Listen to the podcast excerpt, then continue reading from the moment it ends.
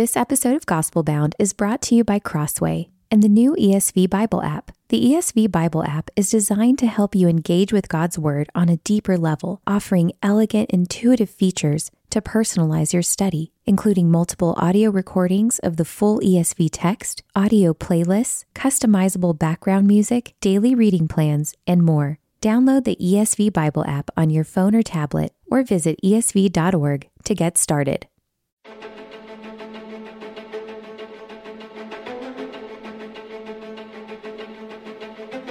Welcome to Gospel Bound, a podcast from the Gospel Coalition for those searching for resolute hope in an anxious age. I'm your host, Collin Hansen, and each week I'm joined by insightful guests to talk about their written work and how the gospel applies to all of life. Together, we keep looking until we see God working. Wherever you're listening, welcome. I'm glad you're here for today's conversation. It's a book all about women and Jesus, but not just for women. It's a book for all of us about Jesus as we see him from the perspective of his female followers. In Jesus Through the Eyes of Women How the First Female Disciples Help Us Know and Love the Lord, published by the Gospel Coalition, Rebecca McLaughlin explores the life changing accounts of women who met the Lord. By entering the stories of the named and unnamed women in the Gospels, this book gives readers a unique lens to see Jesus as these women did and marvel at how he loved them in return. Now, if you're like me, you might be surprised by just how much we can learn. I mean, I, I knew all of these stories, of course, by reading them over the years, but I'd never seen them together this way. And I didn't sufficiently appreciate either the diversity of the stories or their first century oddities. The only reason I think they don't stand out more to us today is because we already live in a world that's been revolutionized by Jesus' treatment of women. We could still travel to many places, especially in the Middle East, that more closely resemble the pre Christ world and how women are treated and valued compared to men. Many of you will be familiar with Rebecca's work through such books as The Secular Creed, Confronting Christianity, and Another new book, Confronting Jesus Nine Encounters with the Hero of the Gospels, which is published by Crossway and TGC. And Rebecca joins me now on Gospel Bound to discuss the Gnostic Gospels, feminism, and more. Rebecca, thanks for joining me. Hey, Collin. I thought we were going to talk about the real Gospels, though, not the Gnostic ones. well, we're going to talk about the Gnostic Gospels in light of why we prefer the real Gospels. Okay. Okay. Okay. All right, so let's just start. Big question here. What was the single most striking thing you learned about Jesus through the eyes of women? Oh my goodness. It, it feel, I feel really dumb confessing this, but early in the process of writing this book, I found myself writing the sentence, a sentence claiming that Jesus had female disciples in the fullest sense. Yeah and I felt almost edgy saying I, I I always knew that the twelve apostles weren't the only disciples Jesus had, but actually saying out loud Jesus had female disciples in the absolute fullest sense, uh, albeit not within the the twelve who were playing a, you know a very specific role. Um, I actually texted my best friend. I was like, "Am I on the edge saying this? And am I on the edge saying that there were also female prophets uh, that we see in the Gospels. Uh, I, am not. It's just what the text says. And so I think it was fun for me because um, I've, I've, spent quite a bit of time in various um, books and just in my own sort of life looking at the encounters of Jesus with multiple women. I think it was piecing together those encounters, just like you were describing, Collin. And in particular, looking at Luke's gospel, which fascinates me to the extent that I call my son Luke, who Luke, Luke names um, women as Jesus's disciples on purpose to name women among Jesus's disciples. so it, it couldn't be clearer from Luke's gospel that Jesus had female disciples in the fullest sense. I was going to ask that question, and I think I had some of the same reaction that that you did. It seems so obvious, and yet I don't know why I hadn't more commonly heard it put that way.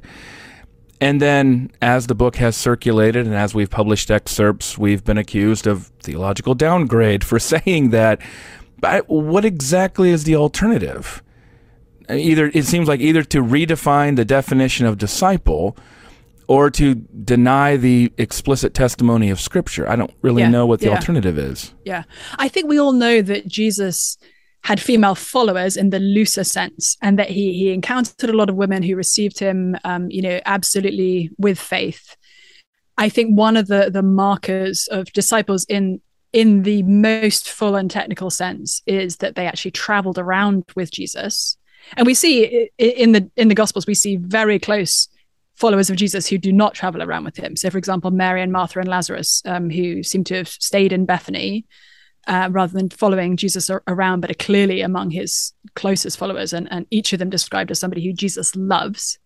Um, but seeing, especially in Luke's gospel, Luke naming women uh, among those who traveled around with Jesus as he went on his preaching tours through the villages, through the cities, and seeing that they are uh, named witnesses of Jesus's life, death, burial, and resurrection. Again, it's a piecing together of things that we might have known before. We're probably all familiar with the fact, or many of us, with the fact that women, named women, were the first witnesses of Jesus's resurrection.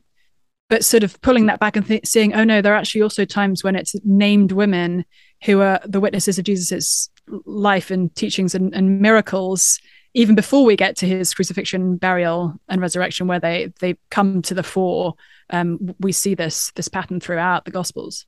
And while still acknowledging that they are not among the 12 and not the apostles and not entrusted with that that writing of the gospels and yet still valued among the closest people I, I, I guess help me to understand what made jesus different in how he treated women because i think one of the challenges for us as christian readers in the 2000s is that it doesn't strike us as all that odd mm. his mm. interactions with women. But surely that would not have been the case for those women who experienced this with Jesus directly and all of those first readers of Yeah, these yeah. gospels. Yeah, it, two of my favorite encounters that Jesus had with women are.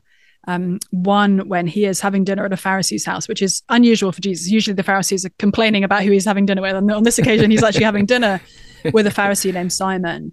And this this woman of the city who is a sinner walks in, and Luke describes her that way, sort of sets her up. This sinful woman of the city, and she comes and starts uh, weeping on Jesus' feet and, and wiping them with her hair and pouring on. It's it's like a it's a totally embarrassing situation because not not only is this a woman who is sort of approaching Jesus and touching his body. Frankly, in our culture today, it would be pretty weird if a woman came Yeah. and like started, you know, touching your feet and crying on you. That people would ask questions. You know, Collin, who is this woman who is pouring out her love upon you in this in this way? Um, but so she's she's not only a woman, she's also a sort of disreputable woman for some reason. It's not totally clear whether she was, you know, known for sexual sin or if there was another kind of sinful, um, you know, well-known uh, sinful practice in her life. But uh, Simon the Pharisee is appalled that Jesus is receiving her as he is, and he concludes, you know, if Jesus was really a prophet, he would know what kind of woman this is who's touching him, and he would want nothing to do with her, of course. And Jesus then goes on to hold this woman up as an example of love to shame Simon and points out all the things he's failed to do that she is is now doing. And I, I I love the story because it, it shows again not only Jesus receiving a, a, a woman and um, you know holding up her up as an example to a man who would have seen himself as um, you know impressive among men religiously, let alone when we extend it to women, but that this is a woman who is specifically on the edges and on the fringes and in the kind of disreputable camp, and yet Jesus holds her up as an example um, to to yeah to to shame his his Pharisee host. So we see there a couple of kind of threads combining um, to to show us Jesus's love and welcome of this woman.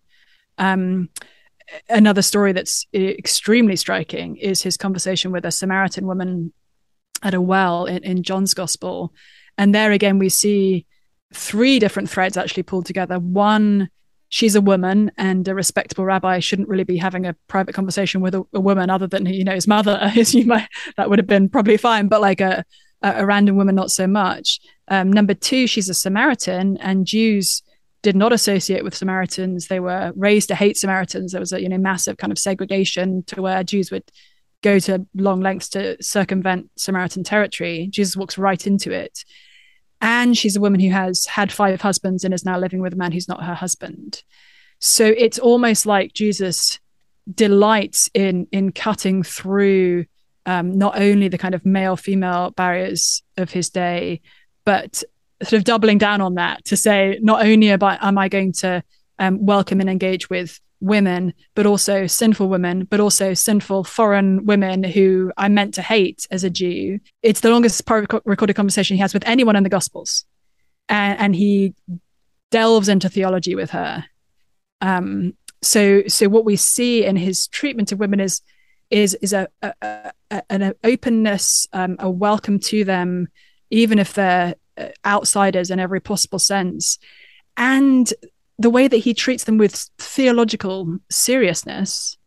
So, as I said, we have this this long conversation with the Samaritan when we also have, and possibly my favorite story in all of the Gospels, when Jesus um, raises Lazarus from the dead in John 11.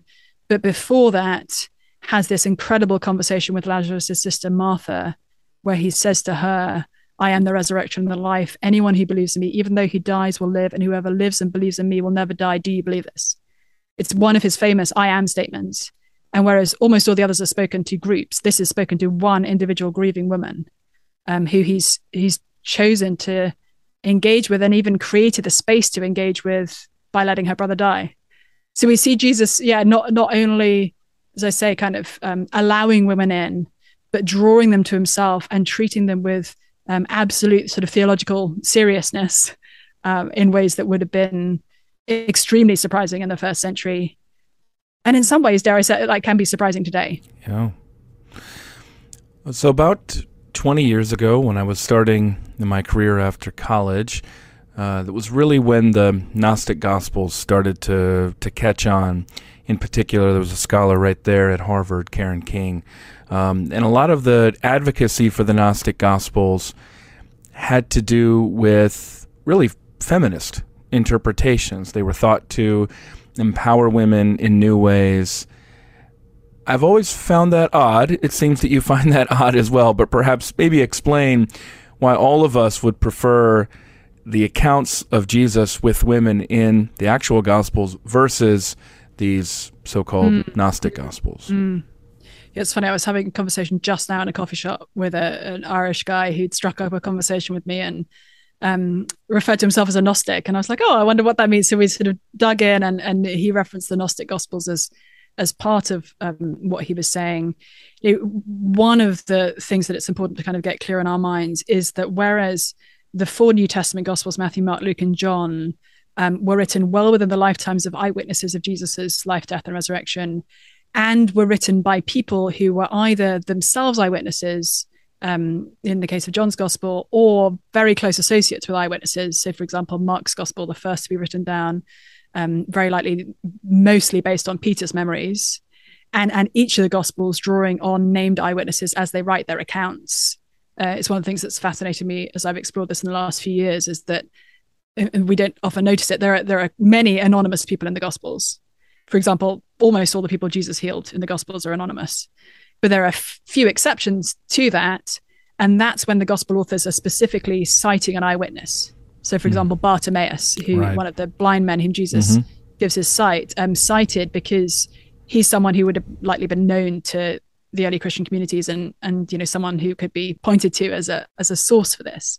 So so we have the New Testament Gospels, very close access to you know actual eyewitness testimony of Jesus. The Gnostic Gospels is kind of a catch-all all term um, for for some other writings that were almost always actually significantly later um, so beyond the, the lifetimes of eyewitnesses to jesus's ministry um, and not actually giving us stories of jesus during his life so that the gospel the four gospels give us essentially sort of biographies of jesus with a strong focus often on um, you know the the final phases of his of his life, um, and especially his uh, death and burial and resurrection. Um, the Gnostic Gospels sort of presuppose Jesus's life and tend to focus more on sort of hyper spiritual conversations that Jesus is supposed to have had with his followers after his resurrection. Um, you know, an example of that is what's commonly known as the Gospel of Mary. And that gospel in particular when i when i say that gospel i'm sort of using the term loosely that that writing in particular is pointed to as a potentially a more um, female centric vision of jesus than the new testament gospels give us. There are a couple of problems with that. Number one as I, as I said written after um, the first eyewitnesses uh, likely to have died out and not accessing that sort of living testimony of Jesus. So, you know, certainly far more speculative. Most of the text is actually missing. Um, and it's a, a lot of what's missing is this supposedly sort of mystical, um, visionary conversation that Jesus has with, with this, um, this follower, Mary. And the male disciples sort of mixed in their response to her, some you know, wanting to listen to her, others, and in particular Peter saying, "Why would Jesus have revealed himself to a woman and not to us? Like that's crazy talk. Um, why would he say something to a woman that he wasn't saying in our presence?" The reality is, if you look through the Gospels, you, you often see Jesus um, revealing himself to women uh, when he could have re- revealed himself to his his male disciples, not least um, in in the resurrection story when we see Jesus intentionally appearing to women first and I say intentionally because John's gospel is clear that um, Peter and the author of, of, John's gospel had both sort of run to the tomb having heard Mary Magdalene's first report. So Jesus could have sort of sought them out, and instead he actually meets with with Mary Magdalene and some of the other the other women. Um, so so these Gnostic gospels give us a, a very different um, picture of Jesus in the sense that their their whole kind of worldview is not based in Jewish thought as revealed in the Hebrew scriptures, like the the Gospels of Matthew, Mark, Luke, and John are, but much more in this sort of Gnostic philosophical tradition um, that was circulating in, in the early centuries, you know, among um, Greek influenced thinkers. So, it, you know, much more about just uh, salvation as escaping from the body um, and from physical reality versus the New Testament vision of um, the promise of resurrected life, you know, pr- properly embodied new life in Jesus. Um, so, so we have, you know, from a historical perspective, far less grounds for for taking the Gnostic Gospels seriously than the New Testament Gospels. And uh, within the the New Testament Gospels themselves, we actually have all the material that we need um, for a, a fully orbed um, affirmation of of women as as disciples of Jesus, as um, people whom Jesus specifically loved and loves today.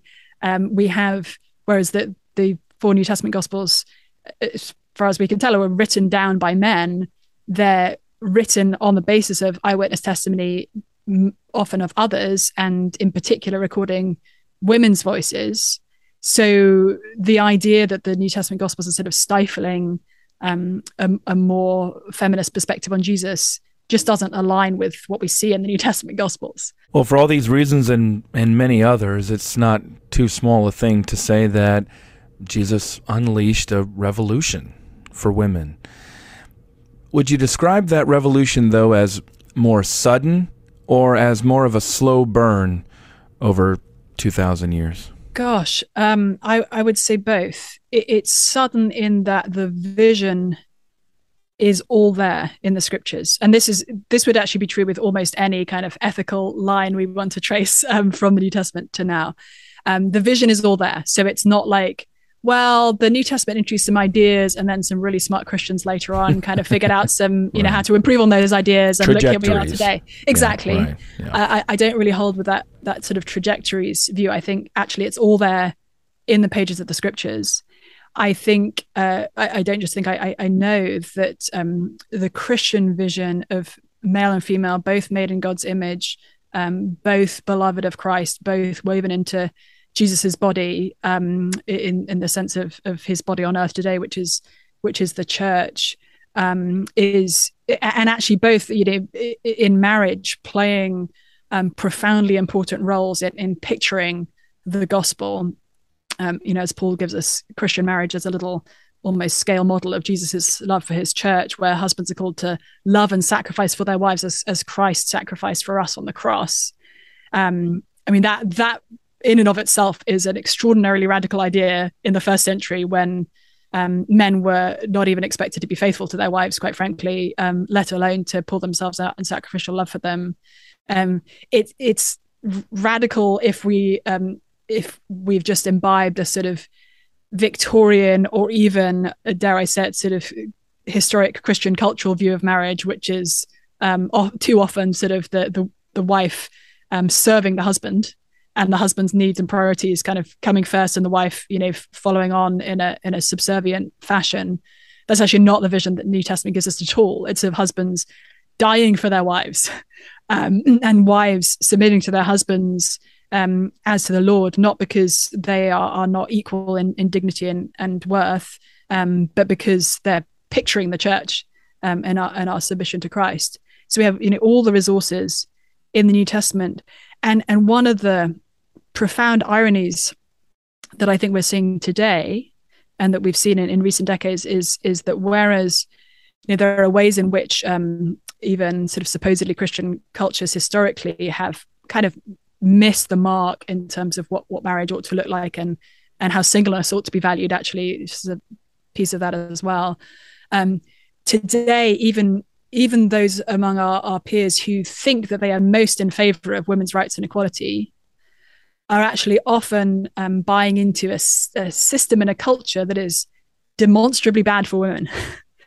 so, so our, our modern beliefs, um, or the beliefs of our, our, our non-Christian friends in um, commitment-free sex as being a sort of general good, there's uh, mountains of psychological and sociological evidence to show that actually commitment-free sex is specifically bad. It's bad for everybody, let's be honest, but it's specifically bad for women. It's incredibly bad for children too. But like if we look at the um, you know the the negative effects of commitment-free sex on women, um, and so so there are ways in which today, while we may think that we have created a sort of pro-female um, s- uh, system of equality, we've actually, in many ways, reverted to pre Christian paradigms where men um, could access commitment free sex in its least loving forms. Um, and women were just sort of expected to to go on with it. Um, you know, tragically, I think we've uh, we've recreated some of that today. Well, I was just speaking about um, sexuality and transgender identities at a church last night, and it was a church that was giving away your secular creed book, and that was exactly one of the topics that I brought up there. And I suppose that's an answer to one of my questions, or my next question here, which is let's imagine somebody might acknowledge that when you look back on human history, there's a turning point with Christ, but they reject his authority, obviously his claim to divinity, and they say, yeah, yeah, yeah, I mean, sure, that's helpful. Now let's just ditch Jesus and Christianity and let's just keep these aspects of what we like within a feminist package and then go from there. Mm, mm. Um, what's the problem with that? There's an extent that we can do that with any of our deepest moral beliefs.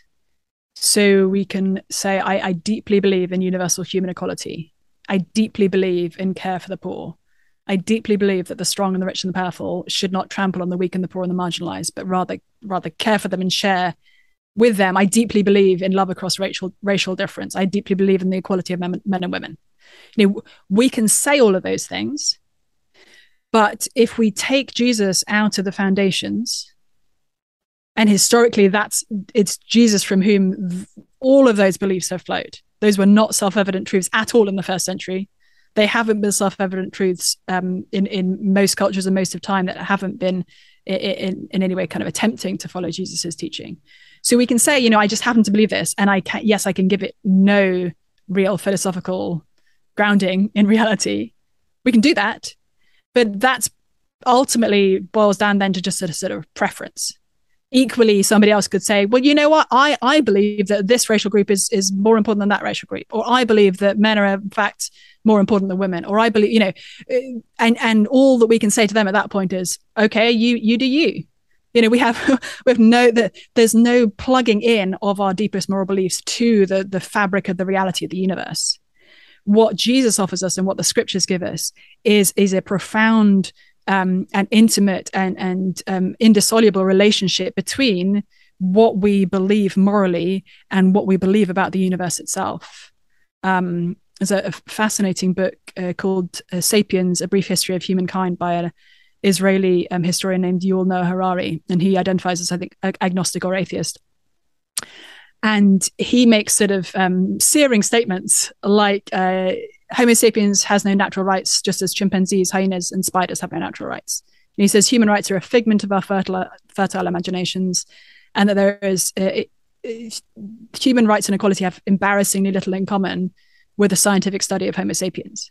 So, so for our friends who who may um, not want to believe in God at all, or certainly not in a sort of fully full orbed creator God, um, they're then left kind of clinging on the one hand to a supposedly sort of scientific view of the world that thinks that we can, you know, analyze um, everything, know everything that's worth knowing, kind of from the ground up scientifically. Um, they're grasping that with one hand, with the other, the other hand, they're sort of snatching at um, Christian beliefs about the actual value and worth of human beings that have nothing to do with this this scientific study of Homo sapiens. So I, I, think we find ourselves on you know very fragile philosophical ground when we try to take um, Jesus's teachings about human beings in general and men and women in particular and and sort of ground them on on nothing um, or on you know grasp at science which is you know not going to not going to support that view at all. You devolve into a meaningless tolerance.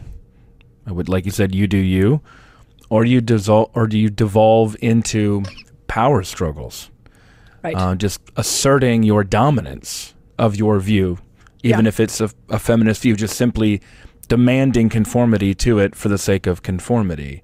Yeah. Um, a kind of right side of history approach, yeah. perhaps, but nothing beyond that that you can refer to. Um, we've got a few more re- questions here with Rebecca McLaughlin talking about Jesus through the eyes of women, how the first female disciples help us know and love the Lord. As you're working on this book, Rebecca, any scholars, preachers, commentators you found who really grasp the significance of this aspect of Jesus' ministry? Mm, possibly my favorite um, scholar when it comes to this to the Bible is a British guy named Richard Bauckham. Um, yeah. Forgive my pro-British. No, everybody loves Bauckham. Bauckham's um, great. well, I don't know. I feel like most. I feel like many people haven't heard of Bauckham, well, which makes me sad yeah, I, I mean, his stuff can be pretty dense. I'm reading through mm. Jesus, uh, um, you know, Jesus through the eyewitnesses. That was it. Yeah, yeah. Jesus and the eyewitnesses. It just yeah. and the eyewitnesses. It's some dense stuff. It, it is. It's a lot like is. reading N.T. Wright's apologetics. It's it's long, it's yeah. dense, it's detailed, very academic. That might be why. Yeah. But, if I can in any small way be a sort of prophet of Richard Bauckham, you know, speaking his words in, in more accessible ways, um, that would be a, a great aspiration for me. Yeah, I, so I drew a lot on on him, both in terms of uh, explaining why we should believe that the New Testament Gospels are, in fact, our most solid ground when it comes to just the historical reality of, of Jesus's, um, you know, life and, and teaching and, and death and and claimed resurrection. Um, and also, he, he, wrote a fascinating book called Gospel Women.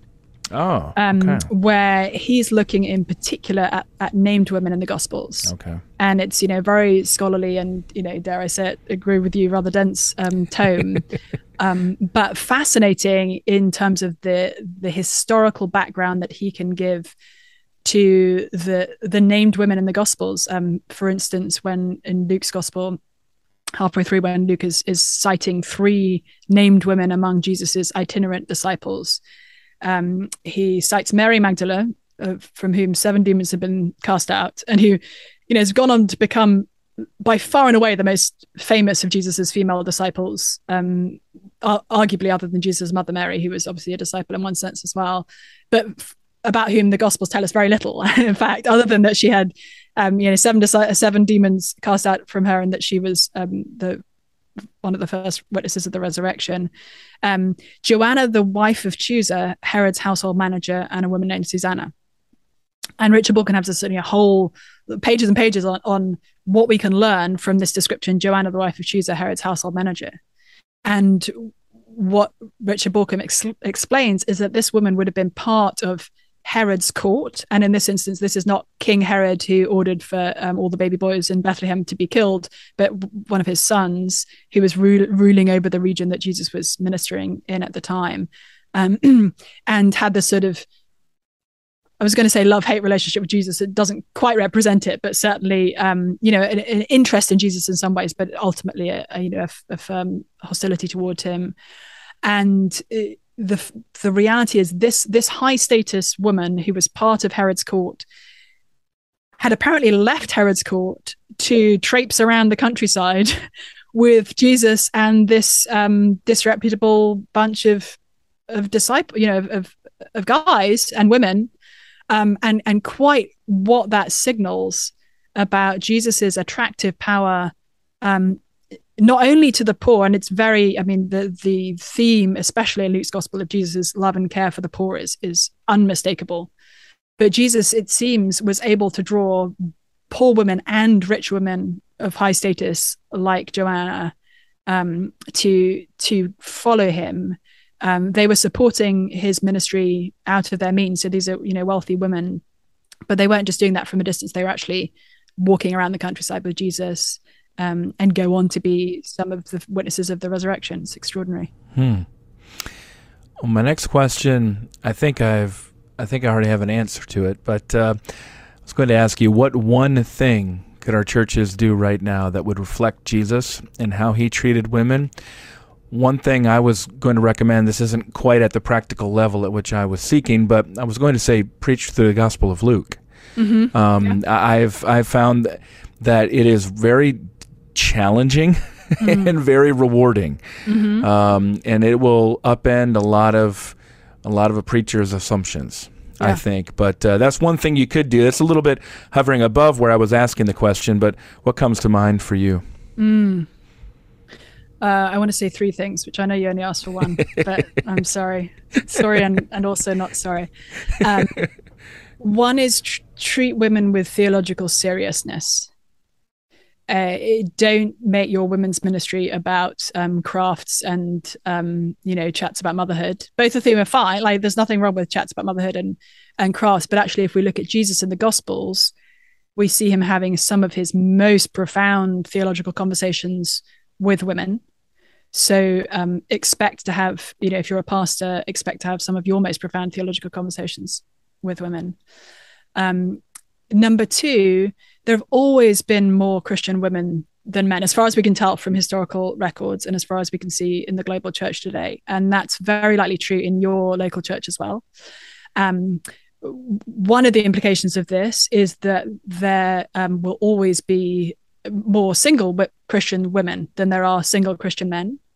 And this is actually, in many ways, really good news because single women um, can be incredibly powerful agents of the gospel um, when properly supported and integrated into the family of the church. But if we construct our churches along the idolatrous lines of only recognizing the nuclear family as you know what what family really is, and and um, I say idolatrous because I think idolatry of the nuclear family is you know a real problem that we have uh, instead of leaning into New Testament community ethics, it shows us that the local church is the primary family unit for Christians.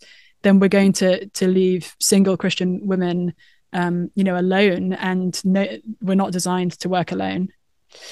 Um, so that that's number two, and now I'm forgetting what number three was. But it, oh yeah, number three when we are talking and thinking uh, and debating about the role of women in the church, we need to all remind ourselves of what Jesus taught again and again in the Gospels, which is that leadership in his kingdom is not about power and privilege, but about service and sacrifice. And so often we come into these conversations, whatever our views and whatever kind of outcomes we want the conversation to have, we come in with the assumption that leadership is in fact about power and privilege. And so, you know, for example, denying women the opportunity to serve as a senior pastor is like um you know pushing them pushing them down into a subservient position. Well not according to jesus actually. Um according to jesus if you want to be great in the kingdom you need to be the servant of all. Um so and sometimes we will actually you know those of us who might take a, a you could call a complementarian view of uh, women's roles in the church um can fall prey to to the same problem of actually acting as if leadership is about power and privilege rather than about service and sacrifice. So it will help all of us if we remind ourselves of this. And it's a truth that Jesus had to teach his disciples again and again and again, and they didn't get it, and nor do we today. So I think we need to keep reminding ourselves actually, the real gospel work, the most important, powerful gospel work in your church today is very likely being done by the least visible people. Um, whether it's uh, and often those often those are women actually listeners to Gospel Bound are going to hear a, a live article pitch for me to Rebecca. Uh, there is a there's I just saw a study that showed that for the first time or in some surprising way, the proportion of women to men mm. has come closer to equalizing mm. in the church in the United States. Uh, now, there are many reasons why, as you rightly observe, that it's always been more women in the church, mm-hmm. and that's like you said, that's all of time, that's all the world. Yeah, uh, that's not a uniquely American thing. But what seems to be a uniquely American thing right now is the radical um, widening gap between single women and married women on politics. Mm. And so, in terms of, so a lot of single women are leaving the church for a lot of reasons connected to politics mm-hmm. and in, inside the church. Um, I haven't thought much about that, but as you mentioned it, I thought, oh, Rebecca would have some really interesting thoughts yeah. about, yeah. about this and the significance of that. So yeah. I'll send you something. okay, I'll, I'll refrain from a response in, in real time. Well, wait, wait until see the stu- wait and see the survey to make sure that I'm actually on the right track. But it made sense in terms of the Democratic Party's priority that they've placed for some time on single women, and then the shifts in the Republican Party um, mm. after mm. that, and um, and people often talk in politics about women but it's not specific enough because there are significant differences between married and single women. Um, right. Uh, when it comes to views on all kinds of different things, abortion mm-hmm. would be one of those examples. Mm-hmm. Mm-hmm. But um, anyway, and that could also be a function of the Dobbs decision as well, which has really upended um, some different political um, allegiances in the United States. Okay, so that'll be that'll be over email. Uh, all right, tell us about confronting Jesus. Um, love to hear about how that book differs from your other work. Mm. And uh, I was just thinking about this. I looked it up, Rebecca. It is amazing to me, and what a blessing um, as your your friend and editor and. Uh, uh, over the years, that your first book came out only a little bit more than three years ago. It's been a good run. It's yeah. So it's funny. My my son Luke um, is has just turned four, and I wrote Confronting Christianity when I was yeah. pregnant with Luke. so yeah. it, all this craziness is like Luke, Luke years old. Um, yeah, I'm I'm going to receive my my personal copies of Confronting Jesus today. Oh, I just wonderful. got a notification from UPS. Great. And it was timely because I just had a long conversation with an Irish guy in a coffee shop who sort of struck up a conversation with me while I was working on my new book. Um, and you know, I was talking to him about Jesus because what else would anyone want to talk about? He at various points asked, he's like, "Have you always been like this?" I was like, "Pretty much." Um, uh, and I, I offered to to send him a copy of Confronting Jesus. Um, and actually, right after this, I'll go and see if he's still at the coffee shop if, if my copies have arrived. Um, Confronting Jesus uh, is designed as a gateway drug to the Gospels. Um, what do I mean by that? I, I wrote Confronting Christianity, my first book, um, especially for those friends of mine and, and maybe yours who have a lot of principled reasons for not even considering Christianity. Um, you know, isn't Christianity against diversity? Isn't Christianity homophobic? Um, doesn't Christianity denigrate women? Those kinds of things.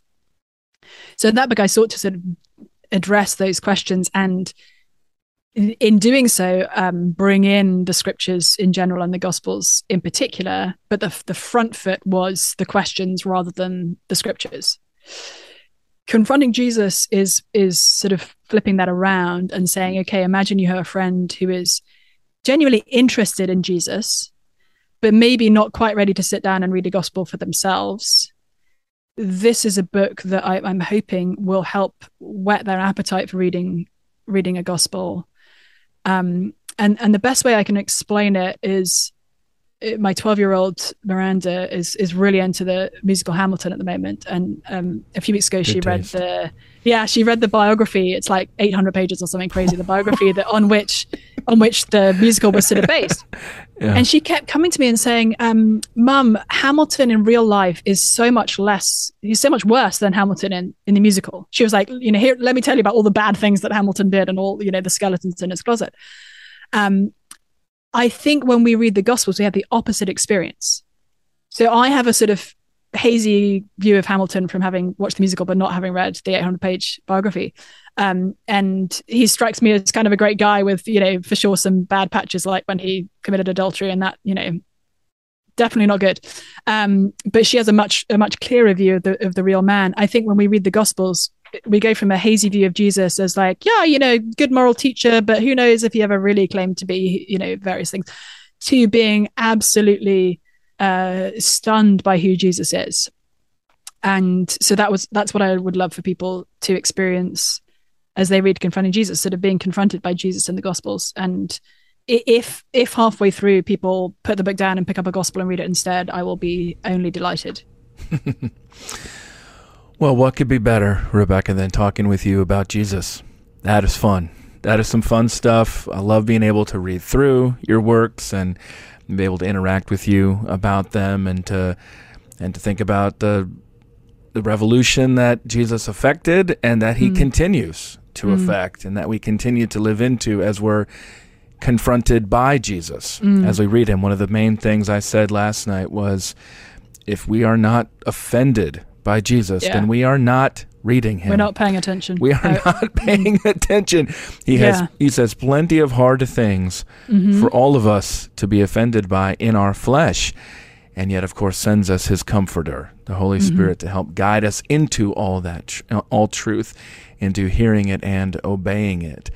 And um it's amazing and he loves us loves us all the way he knows how we fall short and at the same time loves us to to holiness mm. and ultimately is coming again soon. So, uh, my guest on Gospel Bound has been Re- Rebecca McLaughlin. We've been talking primarily about Jesus through the eyes of women, how the first female disciples help us know and love the Lord, new from the Gospel Coalition. We've also there touched on her latest, Confronting Jesus Nine Encounters with the Hero of the Gospels, published by Crossway with the Gospel Coalition. Rebecca, it's always a joy. Thanks for joining me. Thanks, Collin. Thanks for listening to this episode of Gospel Bound. For more interviews and to sign up for my newsletter, head over to tgc.org slash gospelbound. Rate and review Gospel Bound on your favorite podcast platform so others can join the conversation. Until next time, remember, when we're bound to the gospel, we abound in hope.